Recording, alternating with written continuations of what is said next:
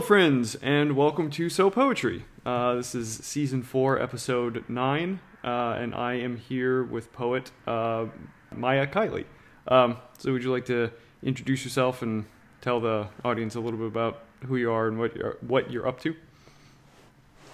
Sure. Thanks, Michael. Um, yeah, my name is Maia, and I just got my first book of public poetry published called Wings. Um, and yeah, I've been writing poetry since I was in middle school. And um, I'm also a licensed marriage and family therapist and a nature based coach. And I also love uh, Brazilian zouk dancing, which um, is my other art that I love doing. So that's a little bit about me. I have never heard of that style of dance before. Yeah, most people haven't. Even people who dance haven't. It come it's a modern form of lambada, which is a traditional dance in Brazil. Um, same step as salsa, but but slower. Yeah. Interesting. Yeah. Hmm. How did you How did you get into doing that? Um, through I started salsa dancing, and then there are these big uh, congresses or festivals, and at them um, they have different rooms that have different forms of Latin dance. And so I saw this small room that had people dancing zouk. And I was like, what is this? and I became fascinated. Um, so that led me to, to learning it here in LA. Yeah. Wow, that's that's really cool. Yeah. We have um I'm only sort of peripherally involved in this, but um we have uh, Lindy Hop is really really big in Baltimore, um, and I don't I don't know if they still have them, but I feel like a couple of years ago there were these like huge like citywide or sort of like regional Lindy Hop like competitions and fests and stuff that that were held in Baltimore. Um, so I imagine that it is that is something similar to like the big uh, salsa um, fests. Wow, that's. Hmm. Yeah, super cool. Yeah, Lindy Hop is East Coast swing, and swing dancing is really big. A lot of people do it, so that's awesome. Hmm. The um, I take uh, aerial circus arts classes in a converted church that I think was originally bought for uh, Lindy Hop stuff. Oh, cool! That's awesome. Hmm. So, you said that you started writing poetry in middle school, correct?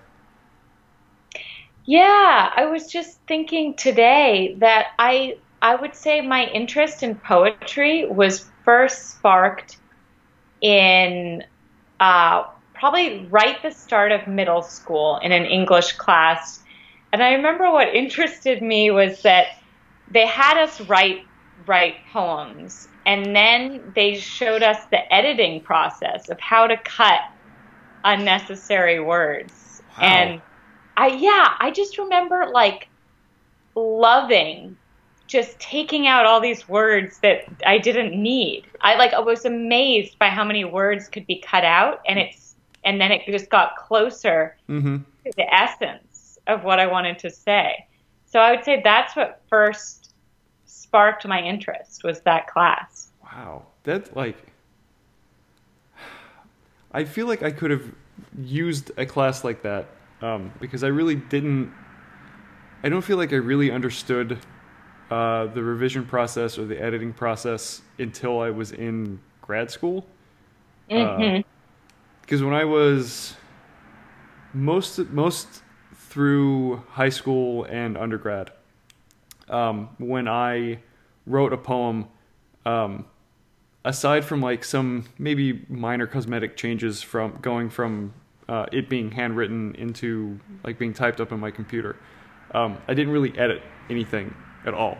Mm-hmm. Um, and if it was a if it was a, a poem or something that I had written that didn't seem like it was going anywhere or was not getting a lot of attention after the fact, then I sort of just shelved it as like, well, this is a failed poem, and you know, there's not really much I can do with that.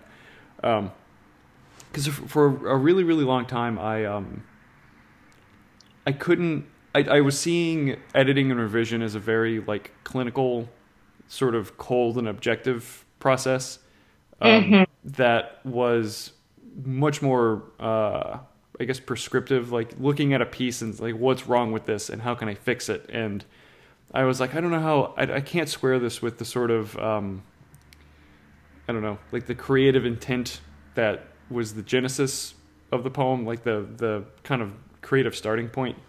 Um, but I have since moved into a space of like, oh no, it's actually can be a very intimate, very quiet process, and all you're really doing is just kind of moving obstacles out of the poem's way f- for it to be the thing that it wants to be. Mhm. Right, for sure. I hear what you mean. I, I think there's different ways of looking at editing, but I hear what you mean. There's there's one there's that very yeah, that creative process of writing the poem and then going back and cutting out things is a different like part of the brain. and so I can understand. I, I, I get that too. Yeah. So how do you? I mean, I'm assuming that because you've been writing poetry since since middle school, it has uh, it has changed, um, or maybe not changed, but developed. Um, so, like, have have you been able, or can you see in your own, I guess, like writing history, like moments of sort of significant, like, oh, this is I'm in like a new era of of my writing now. Mm, mm. I actually feel very much like it's that still that young part of me. Interesting. That, yeah, that just wants to express myself and convey what is convey what is hard to express through words, even though it is with words. like the part that's hard to just tell people directly, I Mhm. guess. Um, but that wants to do it in a more creative way to help people capture the feeling or atmosphere or impact of something. Um, but I guess what's changed is that over the years I've read a lot more poetry. Mhm. So I've definitely been influenced or gotten ideas. Um, and also, I would say what definitely felt new to me with writing Wings was just having one like theme and image that I just kept developing.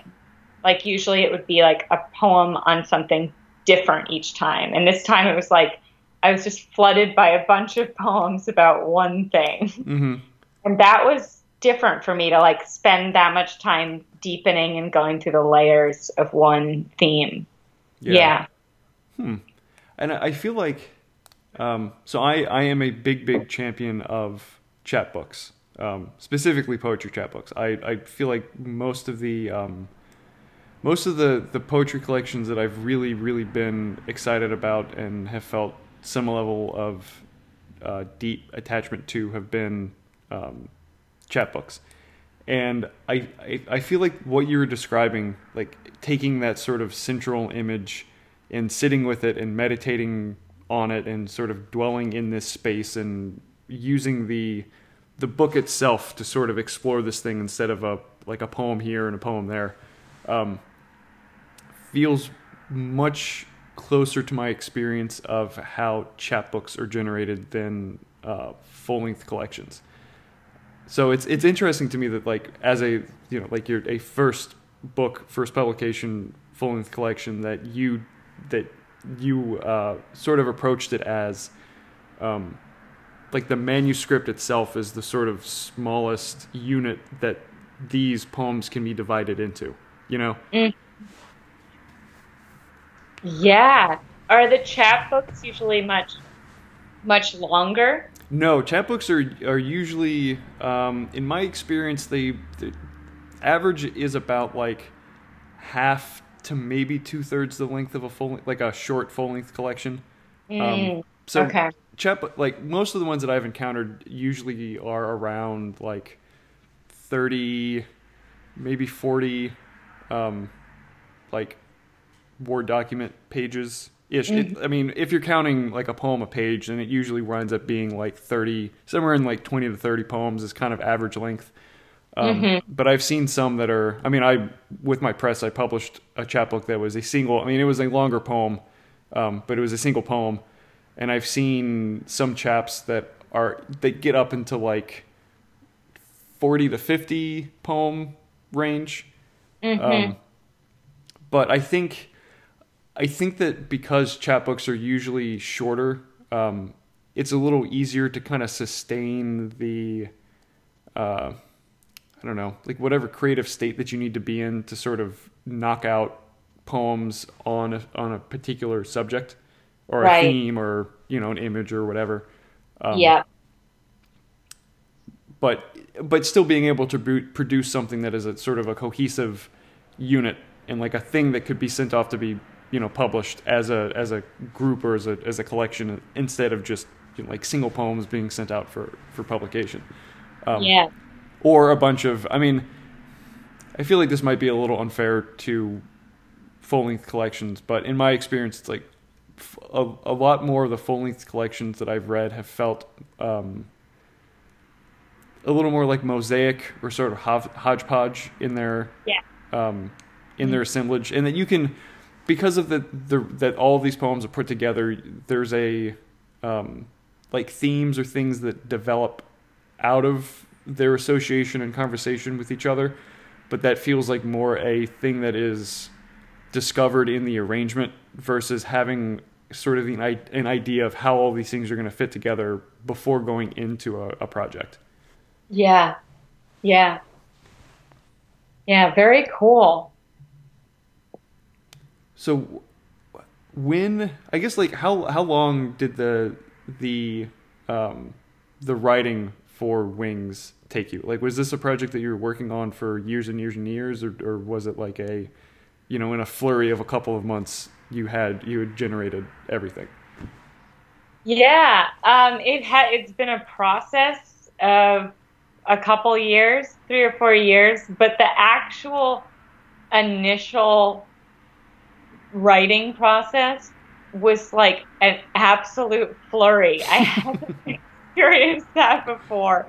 It just it felt like it just came through mm-hmm. so suddenly, and it would come through at all times of day. Like I, I gave up just sitting down at one time in the day and and writing because it, it felt more like it was coming through, and I would just receive it and. This happened a lot in the middle of the night. I, I had it was it was definitely a time where I, I had strange sleeping patterns, um, but it would also come through when I was at work and stuff. Um, so, but then the process of like taking all of that material and editing it and and putting it into like a manuscript that took a long time and then and then I just re-edited it before you know it got published. So I was working on that this summer, and it, I had given it a break so that I could look at it with fresh eyes. But the yeah, the actual initial uh, sort of raw material was a flurry. Absolutely, yeah. so did you did you have a um, I guess like a set writing practice leading up to the flurry of the genesis of wings? You know, not really. Like I'd I'd written over the years, and I um, I used to write for a local newspaper when I lived in San Luis Obispo, and I had my own column on um, the on the bicycle community. um, so I I used to yeah, and and I wrote for some magazines too, a lot on like bicycling and adventures. Um, but I didn't have like I didn't have a writing practice at that point. It, I was just reading some poetry, got really inspired that year, and then it came through at the flurry. Since then, I read The Artist's Way and and have now a regular practice. So I um, I do a, a few morning pages every day, and then I also do a writer, an artist date, um, a sort of writer's date once a week, and I and I just write. So now I do, but but before I didn't. So when you when you do your morning pages, are you actively writing poetry, or are you just sort of writing, um, I guess like content or material that then could be like edited or, or turned into poems, or maybe I guess a little column A, a little column B. Yeah, yeah. The morning pages is is just anything. Sometimes it is highly creative thoughts um, or uh, images from my dreams because I I often remember my dreams, mm. um, and I do use a lot of my dream imagery for my poems. So that, but it also can just be very mundane things that are on my mind, just to sort of clear them away um, and have a space where I'm listening within myself, which I think is where where poetry starts, is mm. being able to listen within. Yeah. Hmm.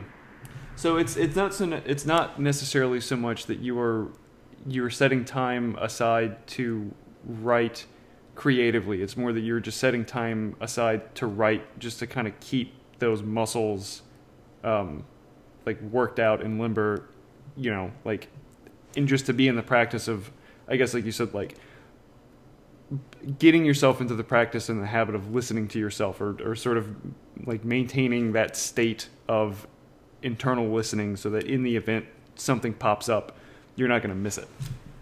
Mm, yeah, exactly. Exactly. And then on Fridays, when I have my artist date, that is more focused time to work on on a on a writing project. And sort of like the morning pages, I I really like I have to write. I can't you know, in if something I don't like comes out, that's fine, but it, it is that practice of just like I have to write something. I have to keep the the pen moving. Hmm. There, I when I was in, I feel like in my first semester of, of grad school, we had, um, we had so every incoming uh, first year student had to take a class called creativity, which was subtitled Ways of Seeing, um, which honestly felt kind of like kindergarten for adults. Um, and be, because of that, it was a very, very polarizing class. Like some some people were in it and they were with it, and they're like, "Fuck yeah, let's let's let's do this." And other people were very much like, you know, I'm paying like six thousand dollars to to take this these courses this semester, and you you're having me doodle in a notebook. This is asinine. Um, but one of the one of the projects that we we did, I it, I feel like we probably did it in class. Um, was like writing like nonstop writing for I think we did like five minutes, ten minutes, and then fifteen minutes, um, sort of like back to back to back, um, and that was really really difficult for me um, to to stay physically writing nonstop for you know any really any length of time. Um, which so like the the class in and of itself was just essentially taking all of these different ways to process information and to express yourself and to explore things and throw them at like take this entire bucket of things and just chuck them at the students and you know just see what sticks and what things you the student or what you know personally you find beneficial and useful for you. Um, and there are some people in, in my class that the that sort of, of consistent writing you know it's like you set the timer for 20 minutes and you're just your pins on the page and you just go for 20 minutes and for me like i, I don't i can't do it it's mm-hmm. it, it's really um, it's very much a struggle for me to to to make myself write in sort of that uh, that contact context and that circumstance um, mm-hmm. which is also like yeah. I I tend to not um, I don't really keep like a writing pra- practice because uh, I've also found that when I when I make myself write a thing when I'm not feeling particularly inspired or moved to write, um, like 97% of the time it has been just crap. I'm like, I don't, I don't want to, I don't want to go through this, you know, like day, day after day after day. If it's a, if it's a, like a consist, consistent, you know, like every day at three o'clock, I spend 30 minutes generating something. But, um, yeah, it's always really interesting to me because I, I feel like prose with prose writers, it's easier to maintain a sort of like steady writing practice and writing schedule. And I, I feel like with poets, it's kind of all over the place. So mm-hmm. it's really it's really interesting to hear that like you have a very like a very committed, very regular, um, you know, like writing time for yourself. Mm-hmm. Yeah, I mean, I understand what you're saying, and I understand when it feels like pressured or like forced, but I guess for me, I will put writing, I won't prioritize writing because it still feels like, sometimes it feels like my art is like, um, like, like doing my art is like indulging in something. mm, okay. so for me, it's like a way of being like, no, this is important, and I'm gonna give myself, I'm gonna carve out the space, like a date you know, because it's important to me. And then, and then I'll see what comes and I'll invite it in. It's also a way because I've struggled with insomnia for years, also because I Latin dance late at night, so my sleep has been horrible. But if, so then I'll write at night. So this is a way of also saying I invite I invite in my writing to come at normal times of the day. so it's not, you know, always coming at night. So that's how that's how I sort of frame it. But hmm. but I understand also what you're saying completely. have you um have you written any other i mean aside from the like the column and the the articles that you've written have you written any other uh, i guess like creative genre aside from poetry well, um, not not really, but I am working on something right now. Oh. So, yeah, starting this summer, I started working on a book of essays because I also like like poetic prose. Mm-hmm. Um, so I am working on that. Um, yeah, I love I love the format of books that are essay that are have essays. Like uh, I was, I love like Joan Didion's essays, mm-hmm. and Maya Angelou has a book of essays called Letters to Her Daughter, and they're they're short, but they're so uh, rich, and they're all linked together. So I love that format. So that is what I'm working on right now. So it is more of a creative, um, but it, but it's still like essay like. So how uh, yeah. how does the I guess the process and the experience of writing um, like lyric essays uh, compare to your practice of writing poetry? Mm, it's a great question. Um, I'd say with the poetry, it's much more of that listening. Um, and like listening and like catching words and and it's I think the poetry is more of an unconscious process, like allow like not trying to understand at all why a word or image came, but just sort of allowing it in and and playing with sound and color and um, I think with the with the prose, it's I'm more in my like logic brain of like and then what comes next. Okay. And yeah, and I'm and I'm allowing a lot more material and less thinking about the word itself and more about what I'm trying to say, if that makes sense. Yes. Yes. Because I, I um, one of my closest friends in Baltimore is a uh, creative nonfiction writer and poet, um, and we've had long, long discussions about kind of where creative nonfiction fits into the spectrum between like you know poetry and prose writing, um, and we're uh, both of the opinion that like lyric essays and um, you know uh, memoir writing sometimes to an extent can be situated a little closer to poetry um, because the, Yeah. despite the fact that you are telling a story um, with you know like an essay or, or with a memoir um, the point of the piece is not necessarily the story itself as it would be in like prose or fiction writing. Um, it's still kind of centered into that that emotional transfer that uh, at least the poetry that I, I tend to gravitate towards is that's the sort of uh, preoccupation with.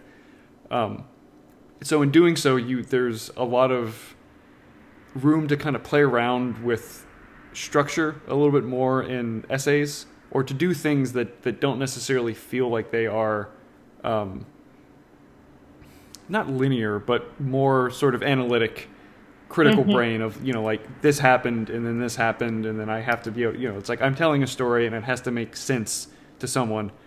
But you know it's like there are things that you could do if if the point of of telling the story is more to get the sort of emotional or the theme of this thing and not necessarily like the story itself. That's just sort of the um like the delivery mechanism for these these other considerations. You can kind of flex and mess with things a little bit or even or you know like throw in um, heavily imaged or metaphorical language um, because you know it's like it's it's being you're writing things sort of in support of this this other uh, this other intention or this other outcome. Um, but that's interesting that for you it feels more like you are you're tapping into the the critical brain and not necessarily the sort of like just the unquestioning just letting the the subconscious or the unconscious just kind of do you know it it's doing what it's doing and you're there to like as a scribe to take it down versus with um with essay writing. It's like it i don't know it feels maybe more actively collaborative. Hmm maybe. Yeah, yeah. No, I love what you said about it being uh, like more structured, but uh, still having still having that that creative element that that feels accurate. Yeah, like it's it's definitely more more structured and there is more of that analytical, but it's still play playing playful and Mhm. creative. And I, I even like sort of like breaking the rules of like a sentence complete like it may not even be a a sentence may not even be like a grammatically correct sentence. Right. Yeah. That, yeah. There. There are things that there's there's more wiggle room to play around with stuff because it's like all all those considerations are being you know it's like tone and voice feel like they're so much more important when you're working on an essay um, because if it's you know it's like it's the eye and it's the presentation really of of the writer themselves and that that sort of uh, specific and particular crafting to get the that particular persona of you across you know in this piece or a using a piece to sort of re uh, in support of sort of a persona that you were you know generating over a uh, a long manuscript Hmm. Yeah. Yeah. Hmm.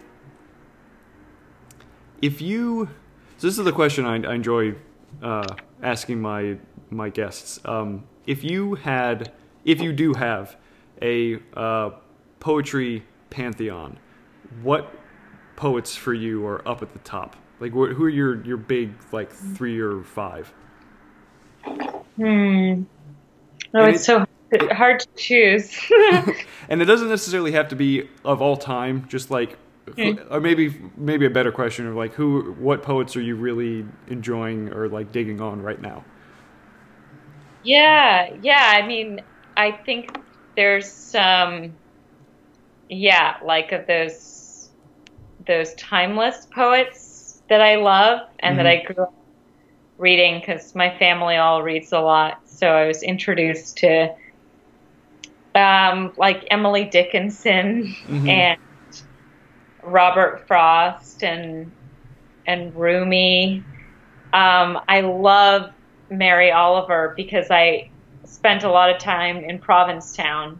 Ooh. Um, yeah, I grew up uh, right outside Boston, so I'd go over to Provincetown a lot, and I love nature, and so I knew that nature she's writing about. Um, and then, and I love I love David Whyte right now. Um, and then there's there's some poets that I've been inspired by in the last couple years. One, I don't know if you've heard of Janne Robinson. No, I don't believe so. She wrote uh, this book of poems and a poem called "This Is for the Women Who Don't Give a Fuck."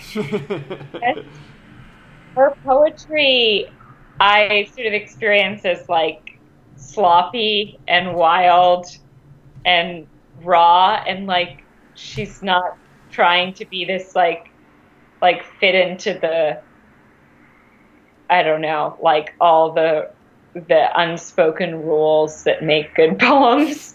And that really inspired me. Like she just gave herself permission to write her poetry and share it and and um so I, I, I love her poems.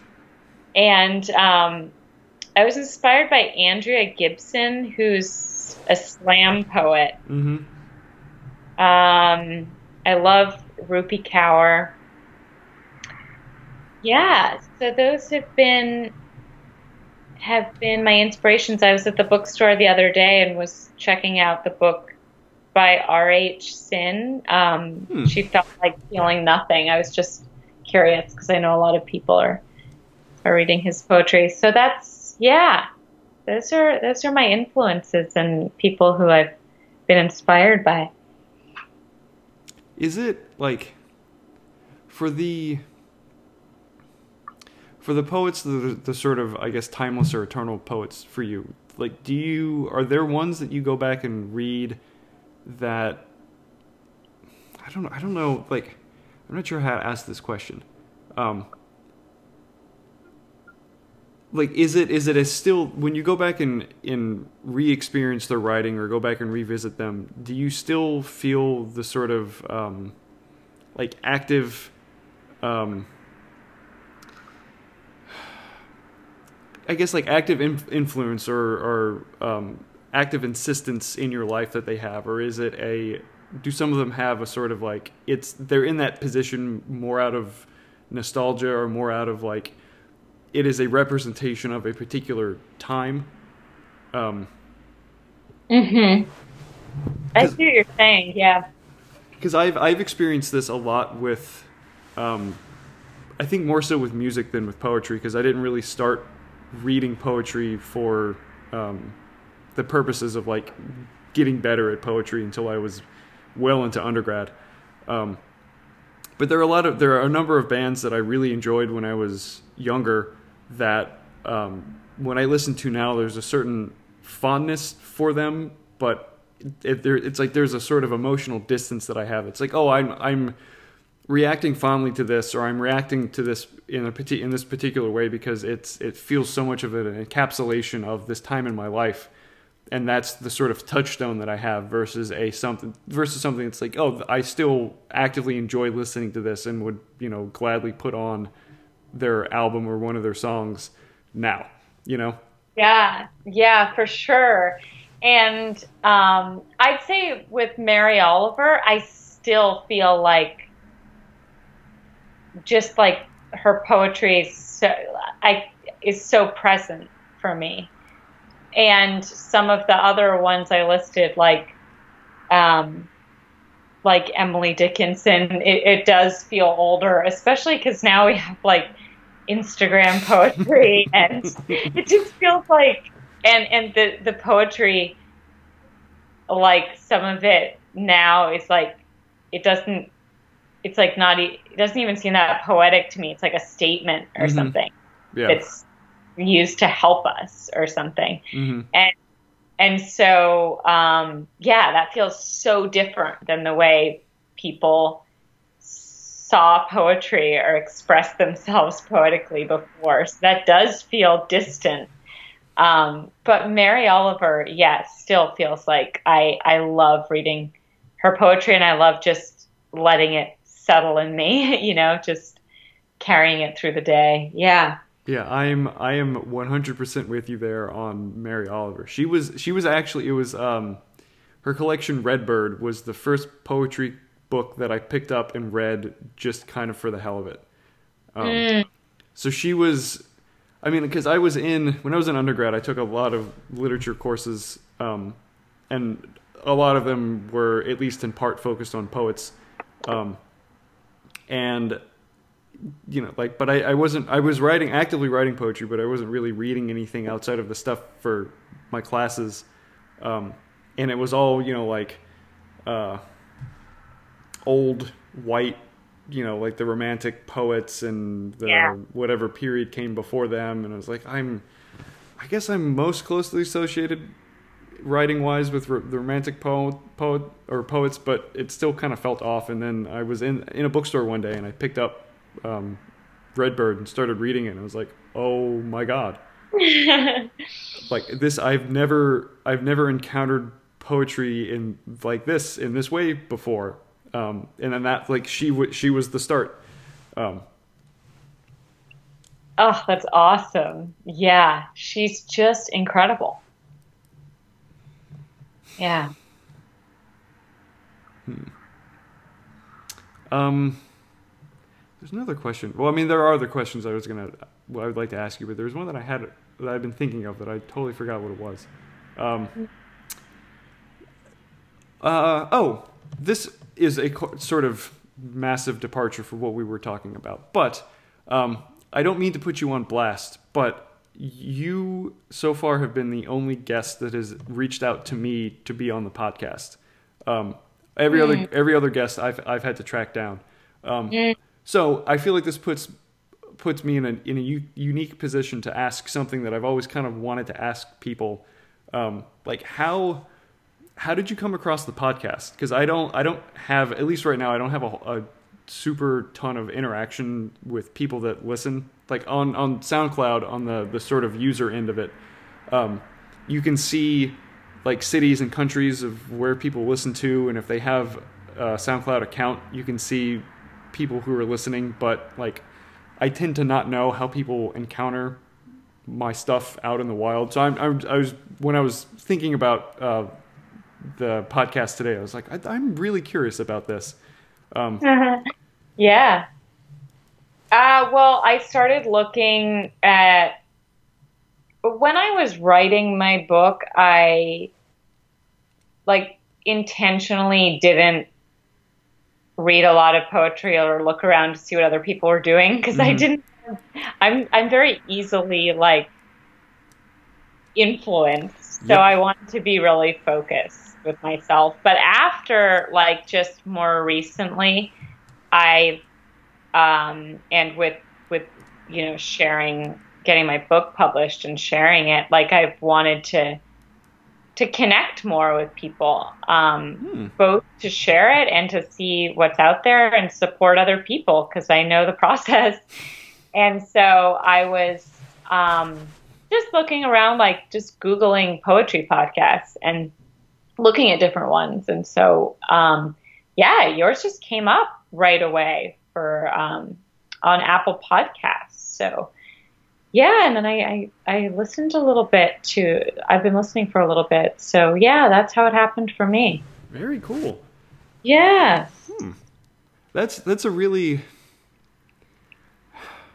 I I don't know if this is a thing that, that you struggle with. I don't. I, well, I don't know if this is like a universal artist thing that that there is struggle with, or if it's a a particular thing with me. But the idea of like if you are an artist that has not necessarily broken into the quote unquote like professional world um, in whatever it is that that actually means and you're you're you're doing your art and you're putting your art out there but not necessarily knowing if it's um, like if you're just yelling into the void you know.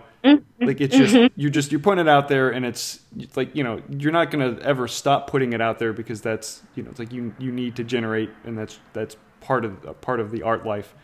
Um, but you know, not really knowing if it's connecting to anyone, or not really knowing if it's if it's meeting, if it's fulfilling out in the world the intentions that you had for for putting it out there. Um, Mm-hmm.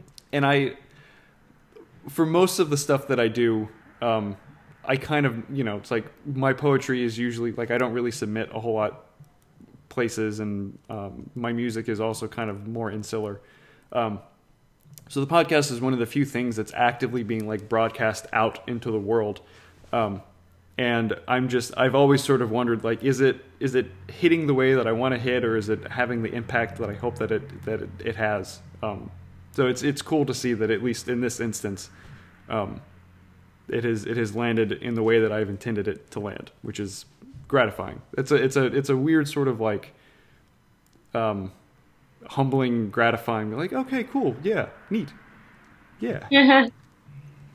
Yeah, that's awesome, and I totally hear you. Uh, like we, yeah, I feel that this. I, I understand that. I, yeah, I just I feel the need to create art, and sometimes I think even if it, even if just it impacts a few people, you know, I've had a few people message me about how some of my poems have impacted them, and like that's enough for me. you know, it's like because we also like never know who we're inspiring. Like we may think that we want a certain amount of validation or feedback, but you never know who's who's inspired or who's who you've planted a seed with. Do you know what I mean? Oh yes, totally. Yes, one hundred percent. And it's it's a I don't know. I'm I'm I'm always really grateful for those interactions with. I actually there was somebody that reached out to me on Instagram earlier today. Um, that messaged me. That was like, you know, I really enjoy listening to your podcast. It's been really helpful for me. It's it's helped expand my understanding um, of writers and, and, poetry, and just it's you know interesting to hear what people what and how people talk about stuff. And it's like that. This is a really like this is a really amazing moment to have that to mm-hmm. like to have that direct feedback of like, oh yes, you you you did a thing that mattered to someone in their life, and you know, like that's. I feel like, especially with with poetry, that so much of it. Um, again, at least the poetry that I gravitate towards is the sort of finding those the the impact of moments that seem small or easily overlooked or um, easily missed or things that are just usually missed. Um, and sort of shining a light on those moments and, and showing that's like these things can matter, they can be impactful. Um, and it's it's nice to have that sort of that feedback of, you know, like the the the gesture, the artistic gesture that you made, despite it maybe being small in in you know grand scheme of things, maybe, but you know, like it it hit someone, it connected to someone, it there was a light that flickered somewhere because of something that you did. Um, Absolutely. I think that's so important right now on the planet. Like, I think so many people think they're not, in quotes, like creative or artistic or whatever the weight is with those words. But I think, like, we all, I, I think that that creativity or being an artist is just doing what you love, like what makes you come alive.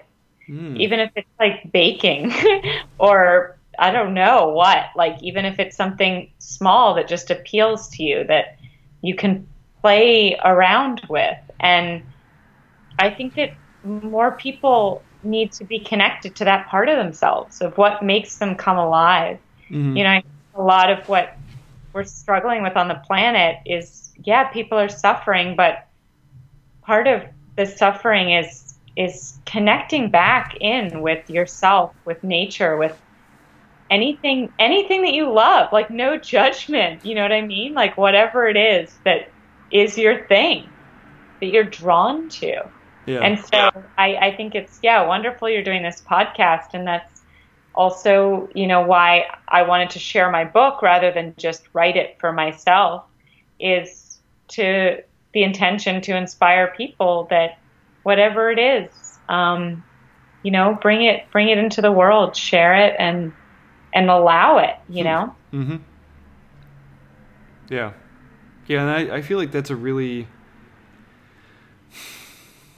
that's a really wonderful intention to have to to um, to to want to to uh, to want to help clear out like the the gunk and the weight and the I don't know like whatever it is that is preventing someone from doing a thing that they really enjoy or love or want to do.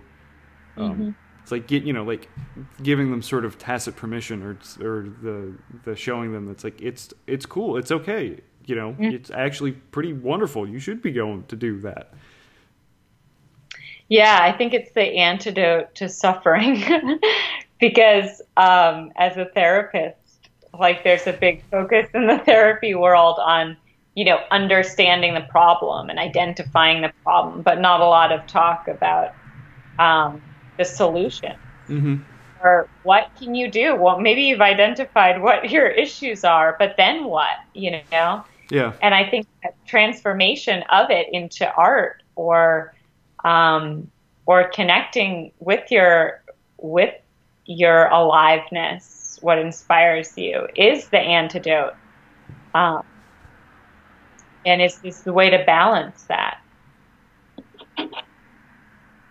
I I agree. I agree wholeheartedly with all of that. Mm-hmm. So since we're coming kind of to the the tail end of the of the recording, um, I would like to ask you the two questions that I traditionally ask my guests at the end, and then would ask if you would like to uh, finish up the re- the recording with uh, reading uh, one or two of your poems. Sure. Um, okay. So the first question: If you have the vocabulary for it, what is your internal landscape like? I was waiting for this question. I'm listening to your podcast. Um, yes, my what comes to mind for me with my internal landscape is a dream that I had years ago. Ooh. Yeah. And in this dream, I was flying over uh, like Boston Harbor, but it was before it was civilized at all. So it was just nature. It was just like what Boston and Boston Harbor would look like if it was just basically forest. Um, and I was flying over, yeah, like this this lush forest, and then the clear ocean, and all the all the islands, because Boston Harbor actually has a big network of islands. Um, so I feel like my internal landscape is like that. Like it's it's diverse, and it's rich. uh, colorful. There's a lot of um, nature sounds, hmm. birds, and um, the ocean. And yeah, that's what I connect with most. Yeah. Do you do you feel like you are part of the landscape, or do you feel like you are a visitor to that landscape? like I guess the reason I'm asking is because you like in the dream that resonates with you. It's like you were flying over the this this space. So the in that in the dream there is a, a sort of inherent level of um, like distance or disconnection from you know, or like separation from like you as an entity and the landscape itself. Yeah, it's a very existential question. I feel like I feel like uh, both is the is the truth of how I feel like spiritually. Like I am it and I'm witnessing it. Like I know what it's like to be it and I'm also just in this body right now witnessing it. Hmm. Yeah. Do you ever so with with my own, I, I have those two levels too. That sometimes I'm in the landscape experiencing it as a sort of avatar of myself and other times i feel like i am the landscape itself do you there's a third sort of weird middle distance that I feel sometimes too, and I'm curious if you experience this too. Do you do you ever feel like you are watching yourself in the landscape? Hmm. Yes. Hmm. Yes. And when I I often that's when I get the biggest flood of self compassion is when I just Oh, interesting. In it. Yeah. It's it's not like an ego love. It'll be just like a wave of compassion of how I, I'm just I'm like everybody else and not separate from the the pain and joy of life. you know, and and how it's how it's in my story also. Yeah. Wow. That's really I I've never I've never considered that that's like I've I I tend to not really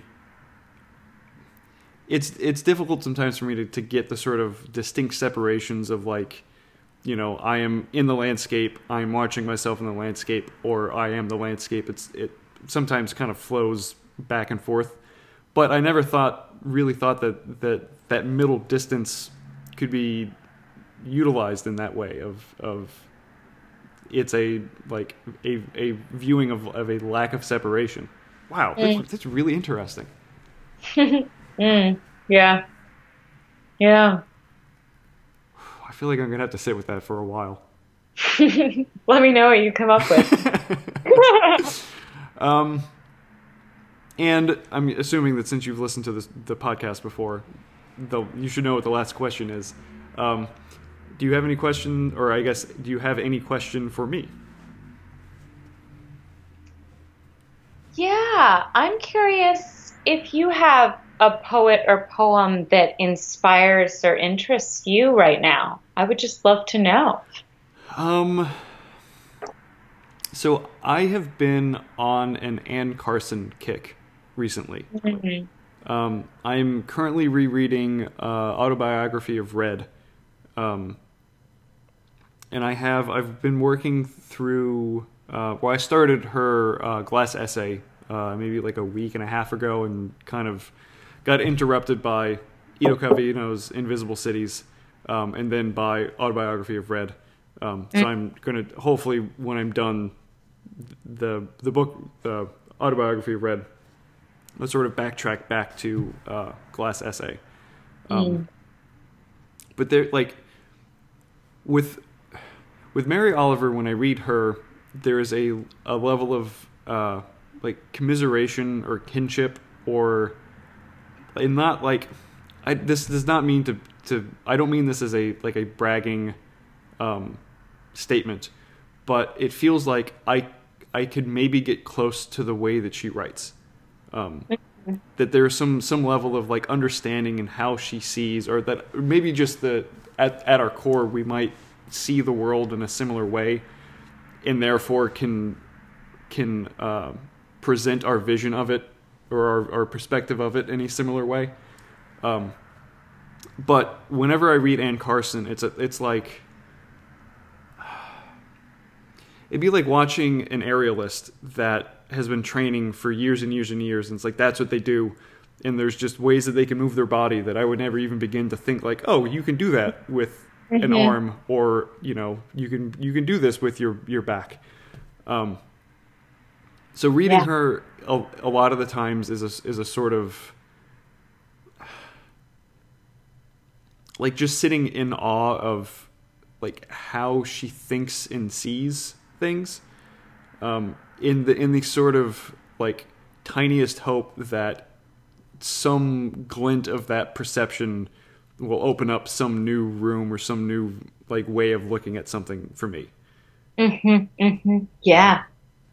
But uh, there's another poet, um, Maggie Nelson, uh, operates like that too for me. That it's like I I I understand what you're doing and I can kind of see the structure of, of what you're doing, but I have like I have no idea how the hell you could gen- like how you thought of doing it like this Or, you know, Yeah. like, well, I don't even know what the initial thought was for you to begin thinking of making a book like this, or even how you begin to write something that that turned out to that.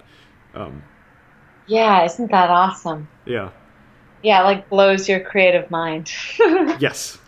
Um, and it's also a, a nice, like a sort of a um, a reaffirmation that you know that there are a ton of different perspectives and a ton of different ways to write and a ton of different voices, um, and that there is enough room for everybody because Yeah. you know everyone's writing based on their own experiences and their own ways of being and no two people are ever going to have the same existence or the same internal experiences so that you know every all of those viewpoints are um, all of those expressions of those viewpoints in that way in that in that particular context like it's it's valid you know Absolutely. Yeah. Yeah.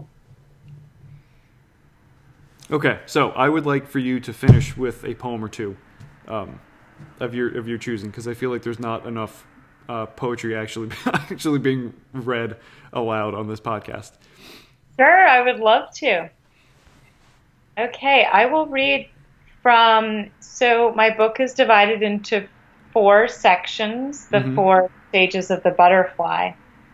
So, the third stage is the chrysalis, and I'll read a poem from that called Harmonium. ooh She stands above me in candlelight, heat of her palm on my shoulder blade, while my mind melts like wax. For an hour she stands like this, some ritual of a woman's stillness wrapping another. Thoughts rise like a flock of pigeons, then disperse. She's with me while the chrysalis of my body does the work, transforms cell by cell.